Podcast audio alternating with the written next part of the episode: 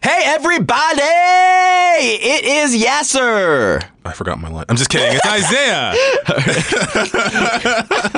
Uh, we are from my brother Sneaker, and we've got a little announcement. We are teaming up with a podcast app called Spoke to give you three exclusive uh, episodes. Uh, Spoke is a new audio platform made by SiriusXM that creates podcast playlists to help you find new shows to listen to. the Spoke team handpicks the best moment from a ton of podcasts and creates playlist clips and from a bunch of shows. And you can just search and try them out and find anything that you love. For instance, Oh yeah, there's a playlist on there uh, called Slice of Life, which is all about like crazy and incredible things that happen to everyday people. Like I just learned this, bro. I just learned some people pay their bills on time, dog. oh, is that a thing? dog, people will have a bill due date and they will pay that bill before then. That's crazy to me. Before then. You know what else is crazy? What? Spoke also has a, a lot of fun exclusive content from Feral Audio. Yeah. Um, just you know like our tournament episodes are going to be Oh, like, yeah. you know there's going to be stuff like sleep with me a lot of uh, uh, our other great shows here at Feral you don't want to miss it Yep. download spoke now it's free in the app store or on google play And be sure to check out all of my brother's sneakers exclusive spoke episodes at hearspoke.com slash my brother's sneaker. MBS, MBS. Model boys, cute boys, round butt boys all day. Guys, I want to tell you about a great sponsor I have, Bombas. They're premium high performance athletic socks, and they're so comfortable you're never going to want to take them off. And because socks are the number one requested item in homeless shelters, for every pair of socks purchased, Bombas donates one pair of those to those in need. Almost 1 million pairs donated to date. 15% off the first purchase of four or more socks. Plus free shipping. So go to getbombas.com slash feral and buy some comfortable socks. Feral Audio.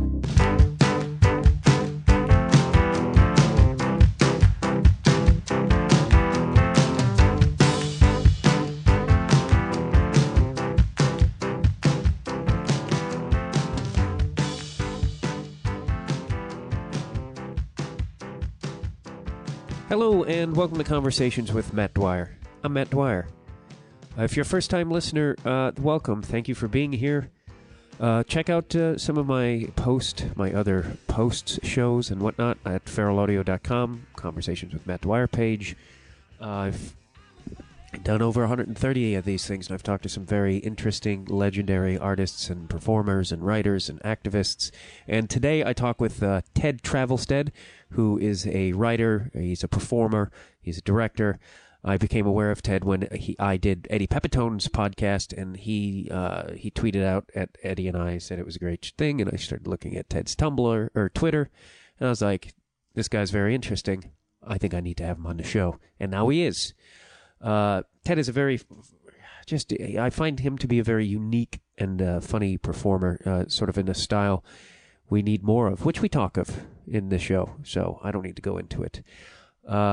We'll get to that in a moment. I it's uh, allergy season or something here in LA. There's something going on. My I probably sound a little stuffy. It's been terrible lately. Like I'm, I'm sleeping with my mouth open. That's how stuffy I am. And then I, then my mouth gets like dry as a desert. It's not good. Not good. And nothing seems to be working. So I don't know. And everyone always says like, uh, take uh, take local honey, take some local honey, and uh, they're like, yeah, in about a couple weeks it should clear up. I'm like, yeah, that's probably right around the time allergies. Like it's, I don't know. I just don't believe this local honey thing. Because if it takes a couple weeks, then it's probably just the uh, the pollen or whatever disappearing, and not the honey.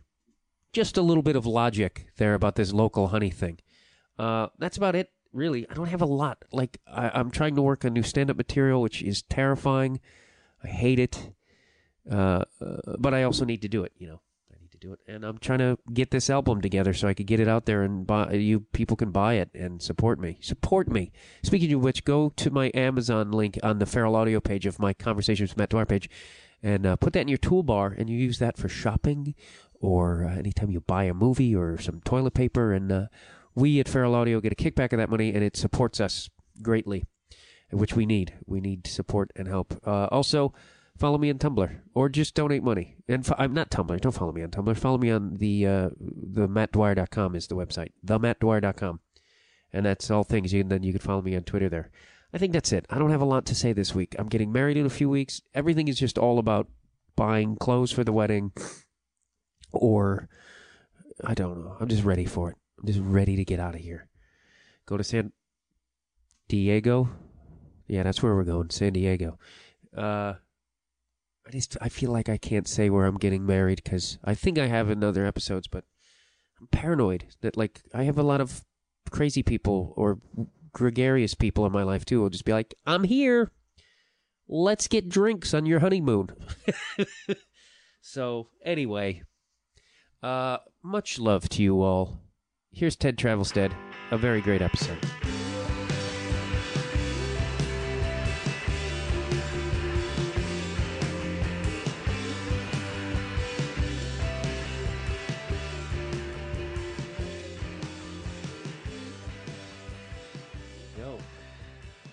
Uh, one thing I was uh, sad to. Well, you said you don't perform much anymore, and after watching all your vines and stuff, I was like, wow, that's a real goddamn shame. That uh, I would love to see you do something live. Uh, well, uh, that's nice to hear. I mean, uh, there's something very different and unique about. Uh, I, I don't know if that. I don't want to sound like I'm being too ass kissy, but like your approach to comedy and stuff is different than a lot of stuff I see out there these days. Uh, that's I love that that you think that. Um, no, I I mean, uh, it's I mean, I, I guess it's the only pr- approach I know. Yeah. Um, and I've always been attracted to kind of off kilter, absurdist. What were some of the like uh, uh, initial comedy things you were attracted to? I mean, as a kid, you know, Looney Tunes um, was like a Saturday morning ritual. Yeah. um, I, I loved Bugs Bunny and all that stuff. Um, Steve Martin um, was huge. Uh, the Jerk was like one of the first movies I can remember going to see with friends in the theater and. Uh, in, an airplane and stuff like that. Yeah, I used to just sit and stare at Steve Martin records and like listen to him. I, I mean, I listened to those albums like a thousand times, and it never got tired for me. No, no, me either. That uh, same with uh, Paul Reubens uh, when the first Pee Wee Playhouse that was on HBO was like the one hour special. Oh yeah, I have both. I and I used to tape a lot of um, stuff. Um, oddly, like well, off the TV. Like I remember taping uh, the the Pee Wee Herman show, and then taping a Steve Martin album. Um, just, but it was just me with a tape recorder near the speaker, so you could just hear me cackling like, I did that as well, in the background. so I could listen to it in the car and stuff. Yeah, yeah. I wonder. Yeah, and uh, the Andy Andy Kaufman's weird PBS Oh. special too. Yeah, yeah. I mean, I I remember him a little from SNL early on, and the the Mighty Mouse. And my mom was kind of like, I remember her cracking up at that. And uh, but the more I, I I don't think I really got into him until a little later. But I mean, I, you know, obviously Yeah, a I big just liked influence. Latka. I didn't quite get what he was doing. I mean, as a kid, I didn't yeah, understand the wrestling and all that yeah. shit. Yeah, me either. Yeah, I it's and I always feel like weird saying this kind of stuff, but like I was watching trailers for new comedies coming out and then thinking about the stuff that I watched as a kid and I was like I feel like a lot of it is we've really fallen. well, I mean like all the trailers had homo and like kind of very homophobic jokes and it was like this weird sort of I don't know, it seemed like stuff like the jerk and those stuff in that era had a bit different a better approach to it. Does that make me sound old? Well, I am old, so uh, it makes you just sound like me. Uh, so I don't know. I guess.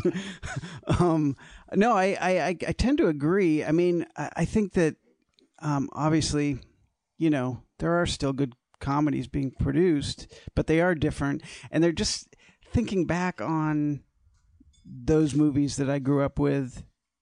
Yeah, there there, there was a, a slightly different sensibility. I mean, things had more air in them. You know, there didn't have to be laugh a minute. You know, um, Yeah, like I type- watched John Candy, and it's like he he's so endearing, and there's so much more behind him just being an attitude, which I feel like is a lot of today's mainstream comedy is just like this very uh, attitude approach, and I'm like, God, what happened to? That's why I think I uh, uh, responded to a lot of your stuff because there is like this joy and innocence to it. Does that? God, I'm like saying that and going like that sounds really corny. No, I, I, I mean, I, I, that's that's awesome. I think I, I've, I've, somebody once said that they, there was a pathos in in my uh, comedy, which I found really interesting because I love, um, I love kind of riding that line between uh, humor and heartbreak. Um, and that's I'm a fan of that in anything, and I kind of, I mean, it's not always something I'm, I'm like, I'm not necessarily striving for it, but it just kind of shows up. Yeah, it's a difficult. It's hard to pull off too.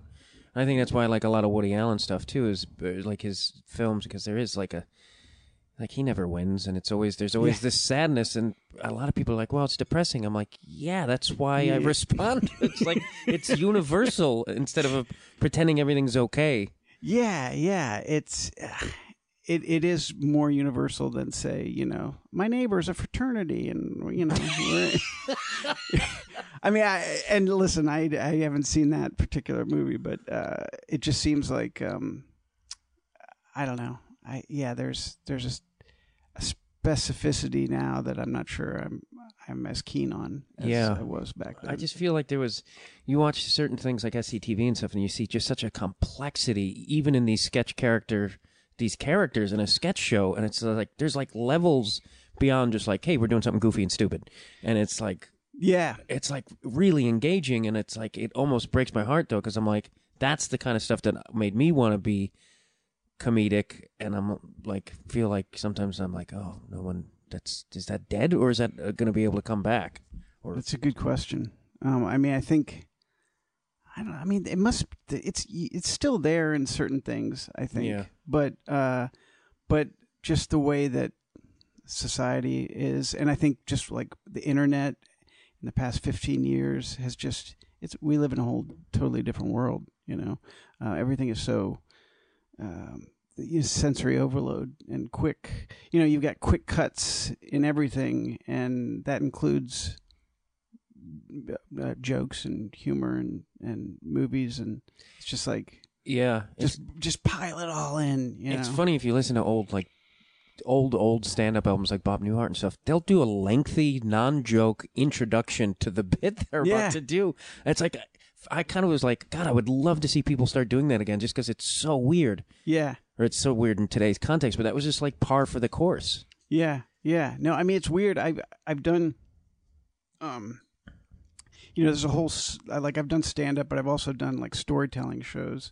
And uh and i have mixed feelings about uh, the storytelling shows. Like some people are really good about it they're really good at it and some people it kind of turns into like i think there are certain people that think that the audience is going to be as enamored with their their story as they are or their you know um and and and so much of those storytelling shows can be just like i've got to create something fantastic you know? So people start embellishing and embellishing and embellishing until it's just like you, you i don't know. But not not to i didn't start this to crap on storytelling shows. I, I i think that there is an element of storytelling that i love when it can come into stand up a little bit you know? Yeah. like the, I, there's a few stand ups i i know who aren't afraid to just like talk about like just tell us uh, tell stories you know? And that really good ones will weave in you know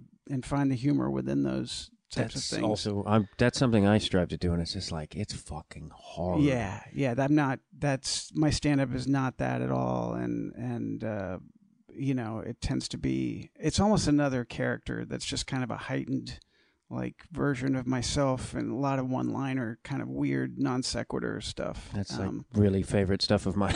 which you know I love Yeah. it, and I but I have mixed feelings about about it. Like, um, you know, my wife is always saying.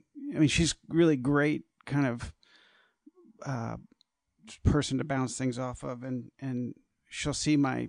She's you know gone to way too many comedy shows, and uh, um, but she's always like, you know, you got to you, you don't have to go that far in the direction of this character. You can just be yourself, you know, and and it'll still be funny, you know.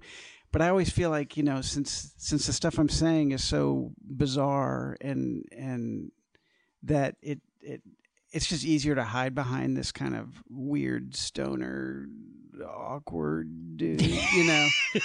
um Yeah, and it's a challenge. I mean, I've, I've tried to pull back and just kind of be myself and still do the, the what I do, and I think it, I think it does okay. But I, I'm in a place now where I feel no confidence whatsoever about any of it. So oh, I think well, that's I don't know. I think that's just the like I'm in a transition too, and I'm just like fuck, I don't know, and I'm like, there's stuff I want to do, but I'm like terrified, uh, like I and I don't feel good admitting that that I'm afraid.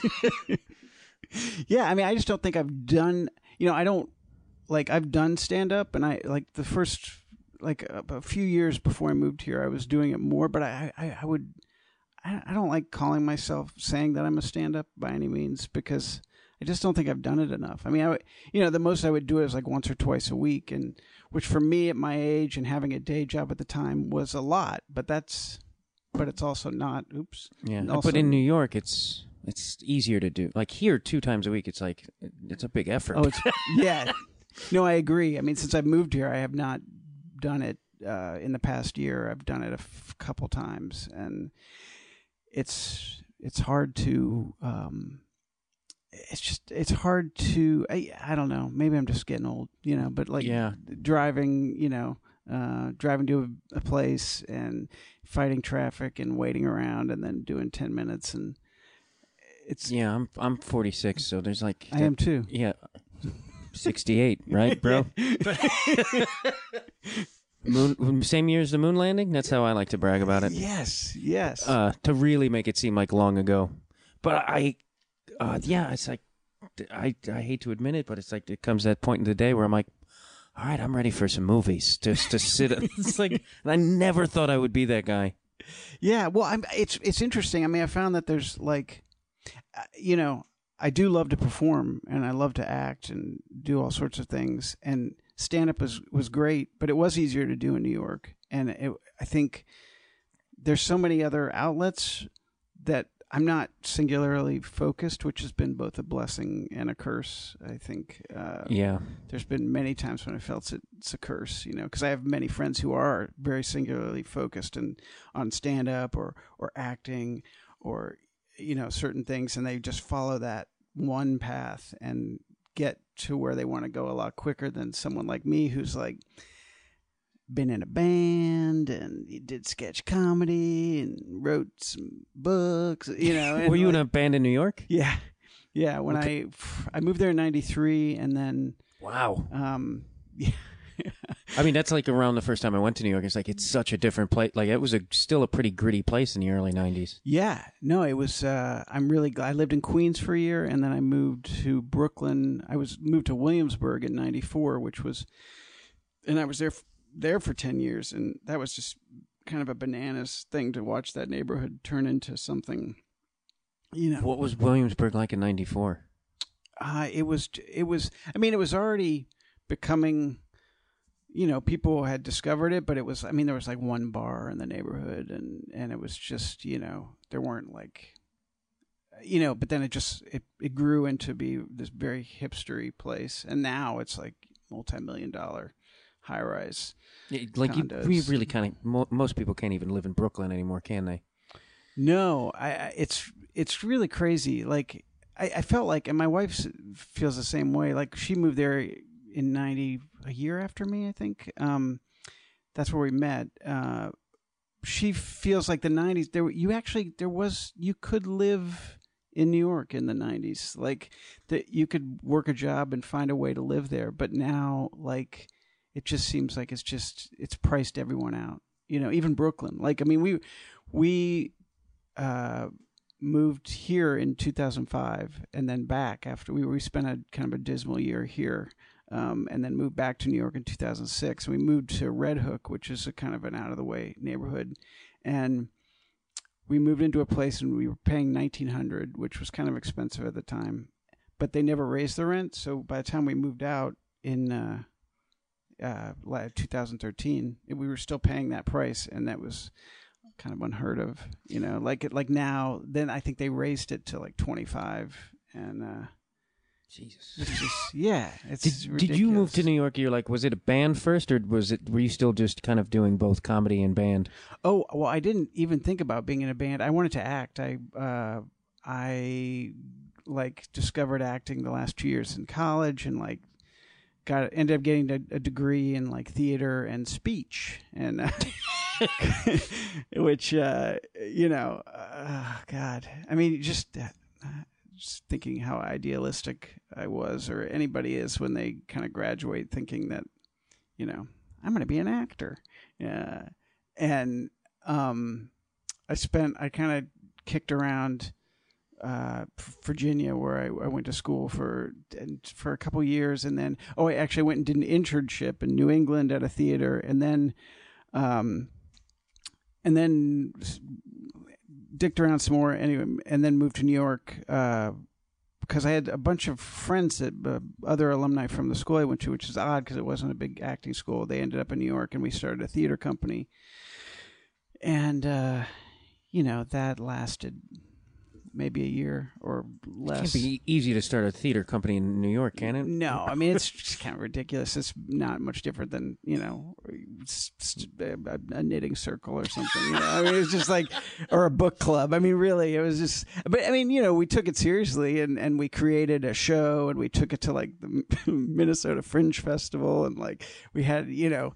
Uh, grand plans like everyone does, but then it just saw it kind of dissolve uh, for a number of reasons. And but by that time, you know, I I was just I, I you know I've worked all these. I was just working. I was a messenger, um, f- which I did for way too Like long. bike messenger? no, not not that cool. um, no, no, just an invisible bike. Uh, I was uh, I just walked. I, I worked for a foreign currency exchange, and uh, I would just walk around and take the bus and train to hotels and galleries and different places that um, that needed to uh, exchange currency and basically picking up money, dropping off checks, and uh, did it for way too long. I did it for 10 years. But I, you know, at some point I worked to a temp agency and then they hired me on and I, so I had benefits, but you know, it was, I, I wasn't making a lot of money, but it was just a job that I could do other stuff while I had. So then I was in a band for a while and then I got into sketch comedy and Where did you start doing sketch comedy? when? Or, wh- like where? oh, uh, w- um, there was a place called the Westbeth Theater Center, which was um, down on the. l- It was like the lower. It was like west, the Greenwich, below Greenwich Village. I remember. Um, was that pre UCB before they infiltrated? yeah, it was right before. You know, I think they were there, but it was right around the same time um, that they they started, and I don't even know if they had a space yet. Um, but we used to do it at the, uh, th this place called the Westbeth and uh, PSNBC, which was a Yeah, I remember at, that. here, which was a theater um, downtown. Um, Baby Jupiter was another p- little place. Uh, just these weird little venues uh, here Yeah, and there. I just didn't know much about sketch comedy because I, I was roommates with Matt Walsh before they went to New York to Oh, start. wow. And I didn't say it to him, but he was like, "Yeah, we're gonna move to New York and start." And I was like, "No one cares about improv and sketch." like, I, I mean, I was I didn't say it, but I was like, "God, that seems like impossible." And of course, now they have an empire. Yeah, yeah. Boy, do they ever. Um, uh, yeah, it was weird because I, I, I, I was started doing that stuff before there was like the UCB, you know, cult of UCB uh, kind of thing that. Cult is an accurate accurate word. I mean, I, no, I I, improv in general always seems kind of culty to me. Yeah, and I don't necessarily mean it derogatory, derogatorily. I, I mean, I, I think that um, you know when I when I was I was in a uh, did an internship in, in in before I moved to New York at a theater, and we studied this this type of theater called the Suzuki method, which was very much about breath and body and um, kind of like putting your body in these strenuous positions so you can really gauge where you hold tension. And it was it was really cool and powerful and really great to learn. But like after one year i was like okay i'm good you know but everybody else that was there as an intern was like i'm i'm in it for life you know like it became this kind of cult like Yeah. you know and and i don't know cult's a bad word to to use because it's not necessarily but it but people were very kind of under the spell of this thing I mean, I did it when I got involved in stuff too. I was like, improv is it for life. Like I was like, I'll always improvise. Haven't done it in 15 years. yeah i mean it's weird. I C, uh, cbgb used to have a space next door called the cbgb gallery which is this weird little space that was an actual gallery space but then they housed they had a little stage and i used to go i don't know where i, I found it like in the voice or something but they would do these improv kind of classes but it was free. It was just like this weird group so i would go do improv there like it was just there was no you know it's the mid 90s there wasn't a lot of like outlets for that you know Yeah. at the time. Um but i never anyway i never got involved with ucb because i was I, I don't know i was kind of just doing my own thing and didn't there wasn't like this you know now it's like well that's the farm team for snl or whatever just like the groundlings or second city you know. Um and i think people think well i want to get into comedy. That's where i need to go you know. I pay my pay my dues you know literally and figuratively you know um through their step system or whatever and uh but i never I think it's way better to go. I went through Second City in Chicago and stuff, and so many there was like the UCB guys. They were just like that attitude of like "fuck this, we don't need anybody." Was always like uh, I was always like, first of all, who, who do you think you are?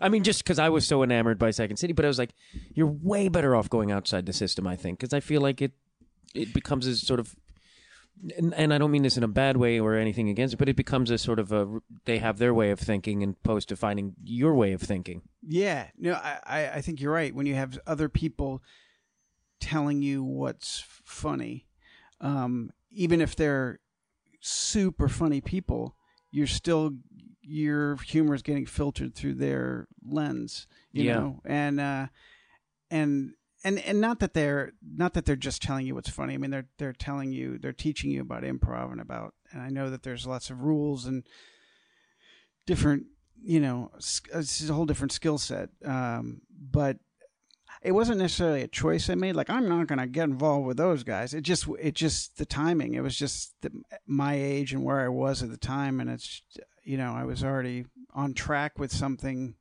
so why go over here when i'm Yeah, you know? yeah. not and i'm not saying that i was on the right track but it was it was my track you know um, and it's just been that way always i think i've just been kind of a weird late bloomer and kind of sometimes I feel like I'm missing a tool that everybody else has um, That's interesting. that could perhaps help me kind of I don't know, you know, be more ambitious. Uh, I don't know, but I mean, you put out that's an interesting because you do a lot of creative. I mean, you constantly are putting stuff out there. Even you know, like you have a shit ton of vines, and it's like I think we maybe inside go, uh, well, that's not real, but it's like, yeah, you're creating things, and that's sort of the goal. True. I, yeah. It, it, I mean, it's good to create. Like, I think absolutely. That's one thing I've never, knock on wood, had a had a problem with. You know, is is creating. Um, like I don't feel like my wife sometimes feels blocked creatively, and feel, and I think she has this. And she's very creative and very talented in many ways, and but she has this censor or this part of her that's like kills kills this spark before it gets a chance to spark, you know. And um, I've been lucky that whatever that mechanism is uh, doesn't affect me as much, you Yeah. know. And I'm able to just create. But as far as making a living at it and being ambitious in a way that's like this is the track I need to go down and to be successful or you know I guess just make money um that's, Yeah. that's something I've never I've it's been rough I've been, I mean, I've and I've had this conversation with a lot of people, but I feel like our in, our what we often believe success is is is a misguided concept. true yeah yeah I mean, it's like I was saying, like my friend was like, "Oh fuck, if I could just get on a TV show," and I'm like, in reality, like if like I don't want certain sitcoms are really fucking awful. it's like, but it's like, yeah, that money would be great, and then you're deemed as successful. But is it? Are you really successful if you're investing your entire time every day on a thing that you don't even really respect Yeah. or think is good? Yeah, I mean that there is that. I, you, I mean, the goal would be to find the balance between happiness and and financial security. You know, Yeah. um, and I think that's a super tricky. I mean, I was reading this morning. I, I, to find either. Yeah, I, I mean, especially in an era where we live in, where I mean, almost people I know who work constantly on uh, in television and film are just like, I don't know what I'm going to do. And I read this morning, Dianne Wiest can't pay her rent. oh my God! Really? I know, and at first I was kind of like, oh my god, that's terrible. But I was also like, why is that more terrible than me not being able to pay my rent? it's like, I mean, yeah. I mean, yeah. like I w- like had this um, huge amount of empathy, and I'm like, everybody I know can't pay their rent. Yeah. Yeah. I mean, it's it's terrible. It's also terrifying. you yeah, know, to that you can be that- sixty something yeah, and that huge career.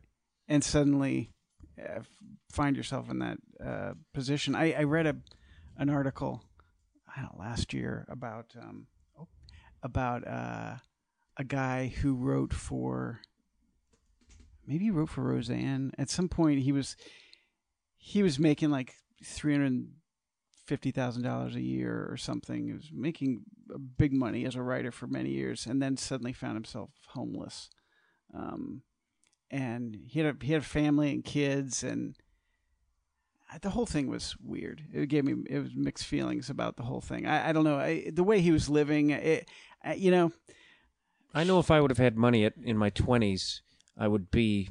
It would have been like it would have not been good. it's like probably thirties as well. yeah, But it's like if those people are losing their money, it's like there is no uh, that concept of security. Oh, like well now it's it's like not really because who knows what's going to shift and happen and Yeah, no, I know, and, and especially, I mean, I was naive. I, I don't know. I mean, I moved out here last year to write for the the show Wilfred, and uh, it was the last season, and I knew that, and I knew that it was a gamble. Like I, you know, I was working. I had a day job at Vanity Fair magazine um, as a researcher, and I did that for seven years, and it was great. Like it was a great day job, and it afforded me the time to do other things, and um, you know, so I always had this baseline income and insurance, and and and I said, but I, you know, wanted to write for TV, you know, and so I took the gamble and moved out here, and um, and it was great. It was a great few months. Um, but I, I thought, and you know, I, people made it seem like, you know, hey, you, you got your first writing credit. It's you're gonna you'll you'll keep working, you know, and uh, and I believed it, and uh, it was kind of devastating um, when it wasn't true, you know. Um, I mean, it just wasn't. I mean, I am working now, but like it, there was a you know a period from March to, uh, you know, December almost where it was just a real scramble. It was real tough. You know, it was a dismal staffing season, and not a lot of comedies got picked up, and then you just suddenly found myself like. I, I'm a lot of people, I'm sure, you know, um, just like, oh, there's no jobs, you know, and uh, yeah, it's. Uh, I think people on the uh, they assume that like television is like kind of a post office. It's like once you're in there, it's like Yeah, I and you just why work your way up the ladder. I'm like, it does no. No, and I I mean I'm old enough to know better in some ways, but when you, I think you know you kind of rationalize a lot of things when you get offered a, a job doing something you want to do, and you think like I'm gonna. And I knew, you know, I knew it was a gamble, and I was just like, but I, it's one I got to take, and my wife was gracious enough to. I mean, we both were kind of we'd been in New York long enough that we're like we we'd like a change, and uh, so we came out here, and uh, and and I just I I think it's I you know I I, I had a meeting uh, with somebody who's been in been writing for a long time and you know started in the you know 80s and was like listen it was at, there was a point where it was like it was just like you would go from one show to the next you know uh, but it's not like that anymore and and I and I, it's not like I was naive enough to think that you know, like I'd be like, "Hey, I'm on Easy Street," you know, everything's cool, you know. Uh, I made it. I mean, I've, I've I've had points in my life that you know you start to get that beat beaten out of you pretty quickly when you want to get into the entertainment business. You know, you you have these. There are no life changing moments, really. I mean, they're they're small steps, but they're uh, you know. But I've had points in my life where I thought like, this is it, and there's never those are never the points, you know. Yeah, it's always like an it's like the biopic moment where it's like, and then Richard Pryor figured out how to be funny, and it was like, and then he was always funny. It's like, no. Cut to musical montage of like, And I've had that moment where I was like, somebody's gonna buy. Nope, okay, like, but where I was like, in my head, like, white. It was like you know my trashy family with lottery tickets, like thinking like, all right, this is the one. yeah, It's yeah, like, no, it's not. yeah. No, it's it's, and it can be. It never stops being brutal when you fool yourself in into thinking. Yeah, I think that was my biggest mistake for years. Is I just fooled myself really well. Yeah, But then, like, then you hit a, I hit a wall where I was just like, all right, you, you gotta get realistic here, and I can just keep doing stuff, and that's all I can ask of myself. And how did you end up? Did you like submit to Wilfred, or because I know you have like those your vines and stuff, are and I've known people who've gotten, who've gotten, tell, you know, I well, I was lucky enough to be involved with two books. Um, a book that I wrote with um, some some friends who are also comedy writers. A guy who writes on Conan, uh, a guy from Bob's Burgers, um, uh, and we we did a parody book. It was a parody of the Joy of Sex, and uh, it was called "Sex: Our Bodies, Our Junk," and it came out in 2010. And in retrospect, I can't believe that we sold it to a major publishing house. Um, like, no, it, I, I think it was really not because I think it was really no, funny. I remember hearing about that. It was really yeah, funny, but um, but it was just seemed like a, a fluke. I, I don't know. Trying to sell books after that, it just it was it happened so kind of easily, um, and and it was another one of those moments where it's just like, all right, here we go, and then, and then every book we pitched after that was just kind of like, no, sorry. Um, but I, I had done that, and that I so I'd um gotten a, a literary agent, and uh, and she had put another book in front of me that was just basically a hired gun situation where St. Martin's wanted to capitalize on this, the David Petraeus scandal. Um, General David Petraeus uh, and his affair with his biographer, and and so I had submitted like a, a an idea, and they liked it, and they hired me, and they gave me two weeks to write this book, and uh, and that was great, and um, it, it it did very poorly. I don't know what they were thinking though, like they were going to capitalize on. Like it was such a kind of a minor scandal, and you know, in in some ways, and yeah. and I wonder if it was like something they missed in the past, like some other scandals. where they were like, oh, let's jump on this let's one. jump on this one, yeah, and just. Um, but but what was great about it is that they really didn't change what I wrote a lot, like, and so it's just it it really was a great kind of representation of my sensibilities because I got to create this just weird world um, out of using those characters and the chronology, but but just just making everything up. Um, so so that was kind of awesome. But um, long story short, the literary agent um, she introduced me to uh, some folks at UTA, and uh, one of them was in TV, and he said you should write a spec script, and so I did, and he helped me with a few passes. And I just got lucky. The first people that saw it were the Wilfred guys. That's And- amazing. yeah, it was. It really was uh, quite lucky and amazing, and they liked it. And then I did a very awkward Skype interview with them, and uh, and then they hired me. Um, and they and I had to be out in LA a week later, so it was like just bananas. Um, and That's awesome. though. That's Yeah. because that is like for a spec script. What, what which what did you use for the I, spec? it was an original spec. oh, for Wilfred. No, it was Oh. for it was my own idea. Oh, oh, oh, oh. and I, uh, which is great that that's more popular these days. Like in the past, I remember trying to write like a spec script for Scrubs, and it was just like fucking terrible. God, you know, um, because I was terrible, not necessarily because Scrubs was terrible. It was just like, but trying to. It's hard to- filter to- yourself yeah. through somebody else's, you know. Uh, Especially something that at that point is so like in everybody's brain. It's like, yeah, yeah, and it's like, yeah, how do you be original and write that? You know, when you're using, I mean, I don't know. That's it. I had a friend once just like, "Hey, submit your best stuff. We'll destroy you later. like, we'll ruin everything for you." And I was like, "All right." I was like, and that's accurate. It was for SNL, but they were he was, and, which I didn't get, but I guess there wasn't much to destroy. But they, but that's the seems the common. yeah, no, absolutely. I remember I remember putting together an, uh, a packet for SNL and you know using all their recurring characters and you know all that stuff and uh and then this is a whole another sidetrack which I had this really crooked manager who was like no put together a packet and I put all this work in and he'd never submitted it and so it's never even went anywhere but I um felt like I should bring that up sorry I know. I just I've had managers like that too. It's like, isn't this how you make your living off of me selling something? So why why would you just be like, oh, I forgot? yeah, I mean this this guy was even yeah, it's not even worth talking about, but it was like I mean he was he was this was when I was with the sketch group and he was it was the whole thing was weird and shady and I didn't all I wanted to do was create funny things and I had no kind of business sense and or what, you know, so it's just like, oh, that's cool. This guy is running the show anyway.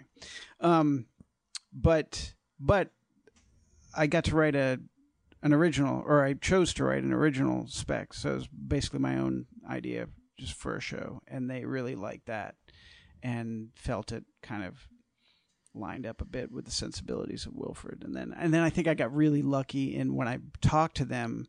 I had kind of thought like, where would I take it in the last season? And I just lucked out that that there was a few plot points that they were they were like, oh, what? Wow, wow, that's what we were thinking, and so I think that they just felt like, well, we gotta hire him now because he knows he knows what we're gonna do. That must have been dizzying though, going from New York. Like, I mean, that's like in rapid. Did the, yeah, it was you- brutal. Um, I mean, I, more brutal for my wife who stayed behind and and uh, did the majority of the the packing and and like you know take took care of all that while I got to like scoot off and start you know uh, writing for a show. I mean, it was it was a rough year. You know, it was. I mean, it was great to come out and do that, but we we bounced around to these different sublets and trying to find a place to live and and then suddenly I was unemployed for uh, you know uh, a good many months and um, you know so but I feel like you know I'm glad I'm still I'm still glad we did it yeah, you're glad to be out in LA. Yeah. Was it? absolutely Where are you from originally? well New Mexico Oh, really? We're in New Mexico. Albuquerque Right on. but but I moved around so much um, Military kid. Well, no. Uh, oddly, my dad was trying to get his doctorate in education, so we were going to different universities where he was doing different things. He was like the director of student teaching at uh, at a what is now James Madison University in Virginia. Um, was Madison College back then, um, but we we moved. We were like in Philly, and then Virginia, and then back to Albuquerque, and then a few other places. Then my parents split up. And then my stepdad, my mom remarried. They both remarried, but my suddenly my mom and stepdad decided they were going to move to New Hampshire. So then I was in New Hampshire for two years, uh, from seventh and eighth grade, and then then back to Virginia for high school and college. Yeah, That's a lot of moving. yeah, yeah. You're from New England, right? No, I'm from Chicago. Oh, Chicago. I grew up outside Chicago and then lived in Chicago for like mm, 15 something years. I left like 31, lived in New York briefly. Oh, okay. That's it. Because I tried to get involved with the uh, UCB, but I just didn't like. And again, nothing against them, but I just didn't feel it. Like I was just like, I can't. I don't fit in here. and I really, because I was like, oh fuck, I'm in New York. This is like I have an easy pass because I know these people, but I just couldn't get in step with it. Yeah, yeah. That's. Do you think being involved with Second City beforehand had? Anything? I think that it, there's a different approach, and I, I, I they're they're very UCB's very uh, cerebral in my opinion. Like they're, it's almost like writing. Well, when they improvise, it's writing. I think in a in a fast form, uh, where I feel like Second City comes from more of like emotional base, like like more character and uh, you know through the situation opposed to like uh, I don't want to say creating, but like. I- Like I feel like UCB is plotting, uh, like while they're improvising. Like, Yeah. oh, and then we'll go here. Like it, it's a whole different So thing. And weird my- rain, rain man sensibility. yeah, and my brain, I'm like, I watch them do it, and I'm like, that's amazing. I Yeah. can never probably do that in a thousand years. yeah. So, yeah, and New York was just a weird. And what years? When were you there? I was there. I moved there. It was like I don't know, 2000, 2001. When was 9/11? 2001. Yeah. So like 2000. Then I went away, and then I like moved around, and then I came back right after 9/11, which was like a week and a half after, which was just like it was like I already was depressed, and I was like, Neat. yeah. It's like, yeah, yeah. What's the worst place you could go to after when you've just already just kind of tripped and fucked up your life a little bit? That's why I just came here because it was like, all right, there's, uh, you know, I have a lot of friends in LA, and it was like kind of a restart, and it's like And when was that that you came here? fucking 13 years ago for this past November, which is. Oh, so not too long after. Uh, No, oh yeah, I split November 13th after 9/11, Okay. Yeah. and yeah. it was just, and you know, it like I loved this place at first, and then it was like my first six months were like I like I got a manager, I got like some law- fancy lawyer liked me, and I was like working as a stand up, and it all abruptly stopped.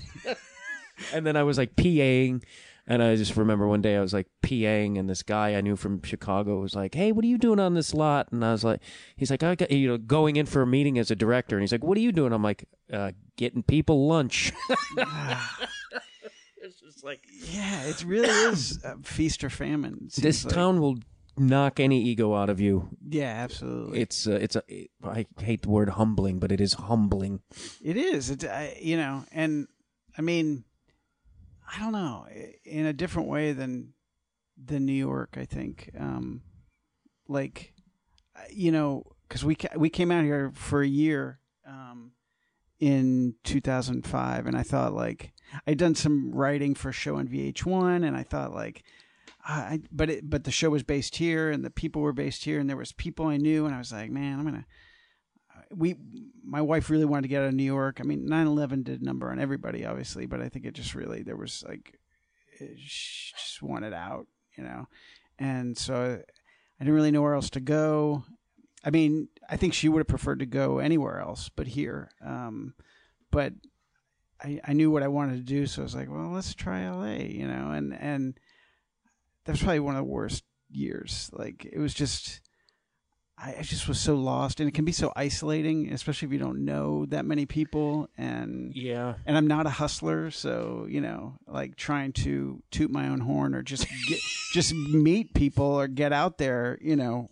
And I wasn't doing stand up at the time, so yeah. That those people amaze me. The ones who who are can be uh, really funny or creative, but also just shoot their mouth off like without like I'm the fucking best and like get jo- I'm like I can't do it. Like my gut hurts when I do. it. yeah, yeah. I remember when like the the book my, the book came out, the Petraeus book, like trying to um to to put the word out on Twitter and other things, or or get like you know uh, get, contact people that had more followers and say, hey, you know. Can I send you my book, or you know, hoping they would like maybe say something about it, or all of it made me really uncomfortable. Like just uh, which is weird uh, or not. I don't know. it's I- just yeah, who I I, am. I mean, I, I you know, I, I'm just not. That's just not my strong suit. Yeah, Um, my uh, like it was just very working class Irish Chicago stuff where it's like you know you know if you talk well of yourself, someone is going to be there to knock you down fast. yeah, yeah, and uh, yeah, yeah. I mean, and that is basically uh, the internet in a nutshell. You know. That's a great analogy. The internet is one big Irish family. Uh, yeah, th- I do find the one thing at, about LA that I guess, and it is isolating as fuck, but it, it did kind of like. Did you find this like it helped inspire you to write more? Or, and because I was like, I got nothing else to do. I'm locked in my apartment. Yeah, yeah. Actually, that year uh, that I was here, I, I did. You know, I finished at least one screenplay, and you know, I was so I was still writing. Um, not that those screenplays went anywhere, or you know, but at least I wa- at least I didn't close up that way. You know, um, you know, uh, but I felt so lost, and I think going back to New York um, was good. You know, I think Vanity Fair was a good job, and that kind of rejuvenated me. It might not have been the best. I don't know. You talk to my wife; she might not agree, but uh, I, you know, I think if it were up to her, we wouldn't be in either New York or L.A. You know, Where would she rather be? Chicago? I think, yeah. Try to convince my girlfriend to move back to Chicago. Well, she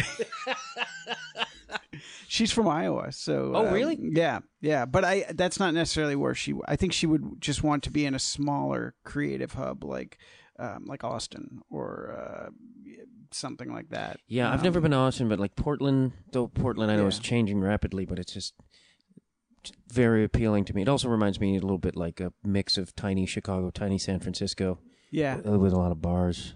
yeah, Sorry, I have a penchant for bars. I, yeah. Bars are good. Can you see yourself leaving LA? Like, it's a weird.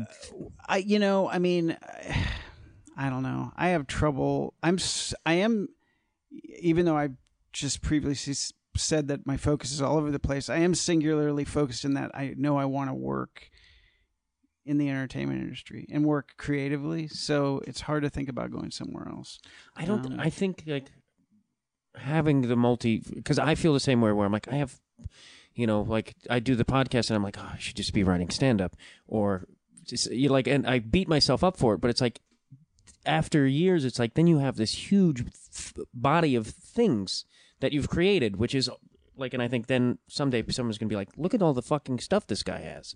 No, I I do. Yes, absolutely. I think that's great. I think the the hardest part is just just feeling just feeling rudderless sometimes. Yeah. And just feeling like you know, and just working I mean up until you know, a year ago, uh I, I, I've worked so many different jobs, you know, just trying to get by, just from crappy warehouse jobs to restaurants to whatever you know?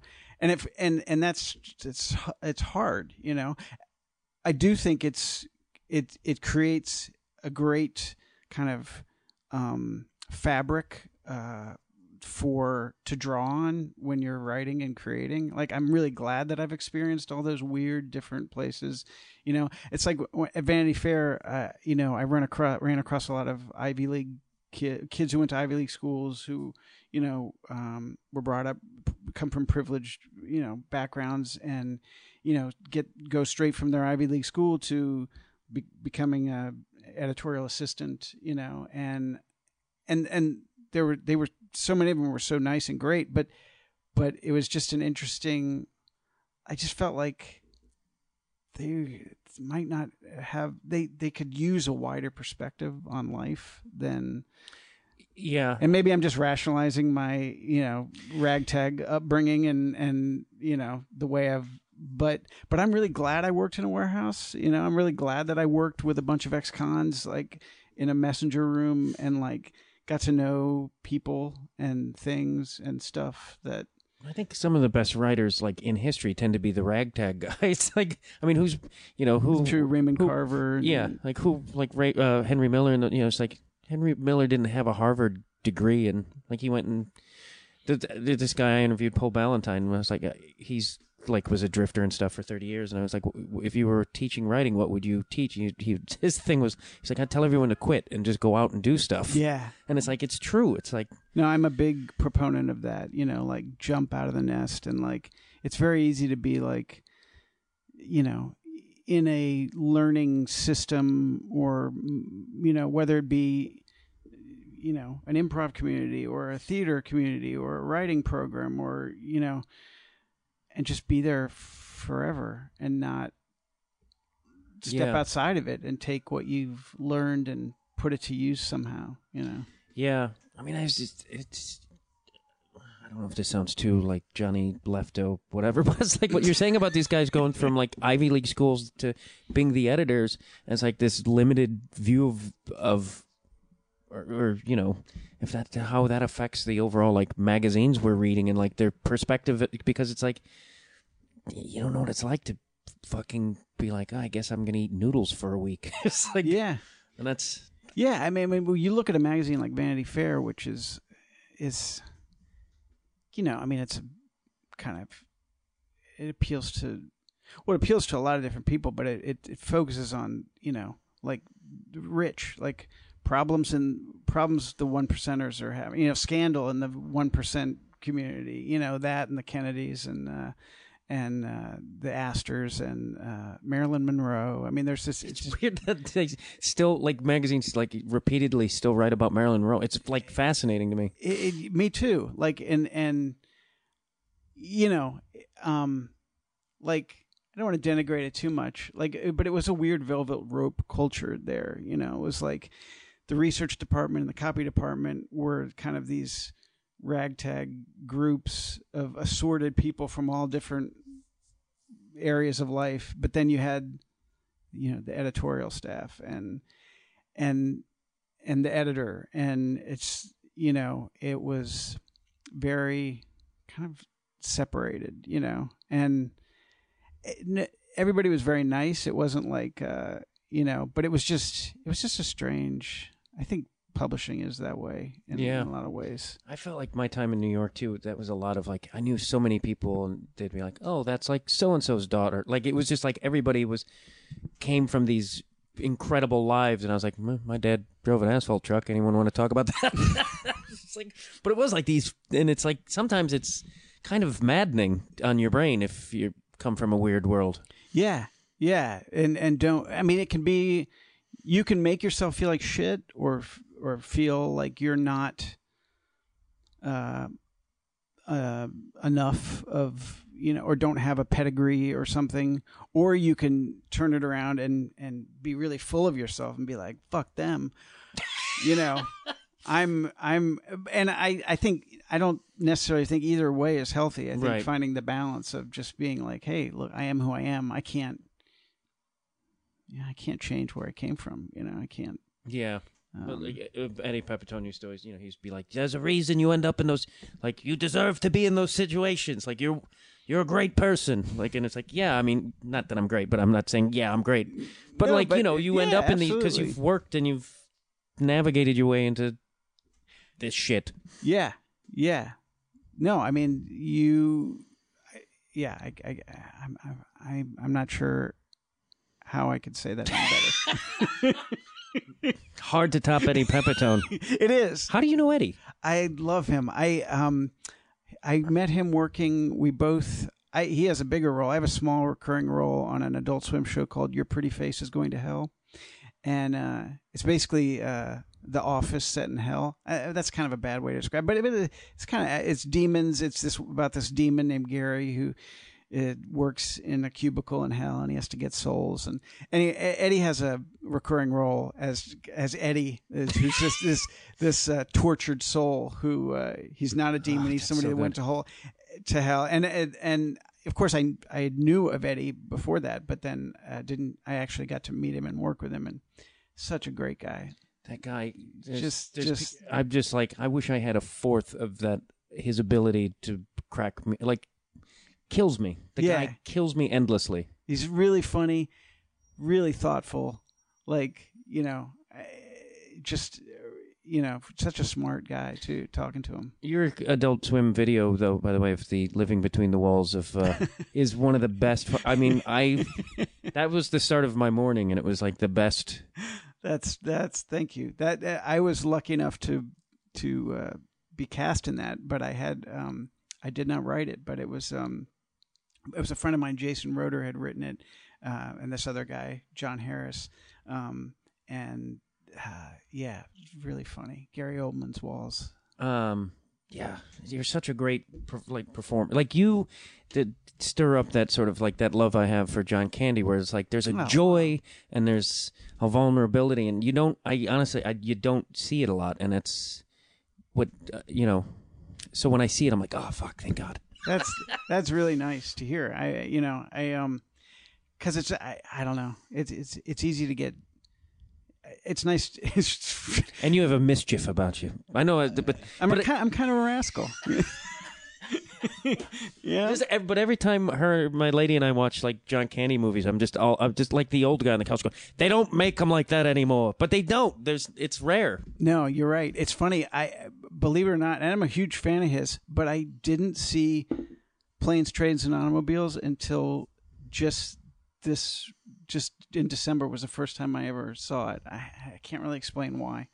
There's no no It's just a miss. but um, man, I loved it. There's, there's. I can even watch like I watched. uh He had some not so good romantic comedy with Ally Sheedy, but I'm like, I watched it a few weeks ago because I was like, I don't give a fuck. I just want to watch John Candy, Yeah, yeah. and yeah, met him once. Really? Yeah, I was like a kid. It was briefly, and I was terrified. I was terrified because I was so like I was couldn't believe it was yeah. him. What what uh, was what what where? Uh, at Second City. I worked on the staff, like waited table or washed dishes and stuff in high school, and so once in a while, And people so would come through. was it? Did you go up to him or? Uh, I can't. I honestly can't remember. The only thing I remember is just seeing him from the other, like on one side of the theater, and seeing him just like this mountain of a person, like Yeah. just over, like. And I think I just went up and briefly said hi. But do you remember him being uh, as nice and? Yes, he seemed very tired, but he seemed very nice. That's that's nice. That was the great thing about like spending my mm, teen and twenties there is I just got to see so many of the people I completely idolized, yeah, yeah, and uh, it's just mine. Like I'm like, ah, fuck. No matter what I do in life, at least I got to dick around that for a little bit. yeah, absolutely. I mean, being in that that environment and that world, uh, especially if you're interested in comedy. Yeah, Yeah, that was. I mean, that and F Troop and watching weird reruns were my form of my. I mean, like you watched all those like Looney Tunes, and I mean, I, that's again like a, you. I go, ah, there's there's nothing like Warner Brothers and Looney Tunes. Like it's all cartoons, and that to, as I watched it, looking to want to do comedy as a kid, it's like that's just fucking gag training, you know? Yeah, it's weird, and I always got like like I was never really into superhero comics. Like I had a few growing up, but for whatever reason, like I I I had like uh, the Scrooge uh, McDuck and um and like Richie Rich and like Hot Stuff, the Little Devil, like all like I I still have like you know these and Bugs Bunny comics like. Um, I remember if I'd get sick, my mom would like before Mad Magazine, before she started, before I got into Mad Magazine, she would go get like, I don't remember if you, the drugstore used to sell like three packs, of, Yes. like assorted Yeah. comics, and um, having her bring back one of those would be like, yeah, that's score. Yeah, I didn't give a fuck about superheroes or it was Just wasn't, uh, yeah, I don't know, it wasn't really. I don't know why. I got into D and D later. Like, Did you really? Yeah, I did. Like I tried. I couldn't seventh get in and eighth grade. That was maybe it was the darkness of living in a blue collar coastal New England town. I think uh, uh, that might have added to it. Yeah, it was like there was. I just it was something. It was like a something about my my brain. It was like because isn't it like there's graph paper and I can't remember how it's. Yeah, it's like you make these. That I think that was like you create dungeons, and so you can create. And that's where I got off was like drawing these little weird maps and dungeons and and stocking them full of you know weird monsters and treasure and all that stuff. And I think just that whole kind of other creating an other world, other life. Um, f- at that time when it was kind of a bleak time in childhood so it was like that was a nice fantasy escape. Yeah. Yeah. Well, where can people find all your your comedies and your vines? Which they should definitely see your vines. Oh, uh, I, you know, I don't. I I have a Tumblr, but I'm mostly just Twitter. I'm at Trumpet Cake on Twitter, and there's a link there to the vines. I, I have a Tumblr for the vines, and um, All right. Thank you very much. Oh, thank you so much, man. It's my pleasure. Thank you very much for listening to Conversations with Matt Dwyer. Please donate. Use the Amazon link. Follow me on Twitter, themattdwyer.com. I love you all. Feral Audio. I can't believe how cold it is. It's so cold in here. Don't you think you can get off phone and look at me now? I think it's so cold. You're so cold. As a branch of the United States government, permission of the National Security Agency. As a branch branch of the United States government. It is the mission of the National Security Agency to assess and flag citizens of the country who may present a threat to its security. The NSA has clearance to wiretap by any means necessary. Tapped. Incidental recordings of private conversations from the files of the NSA. Now on feralaudio.com.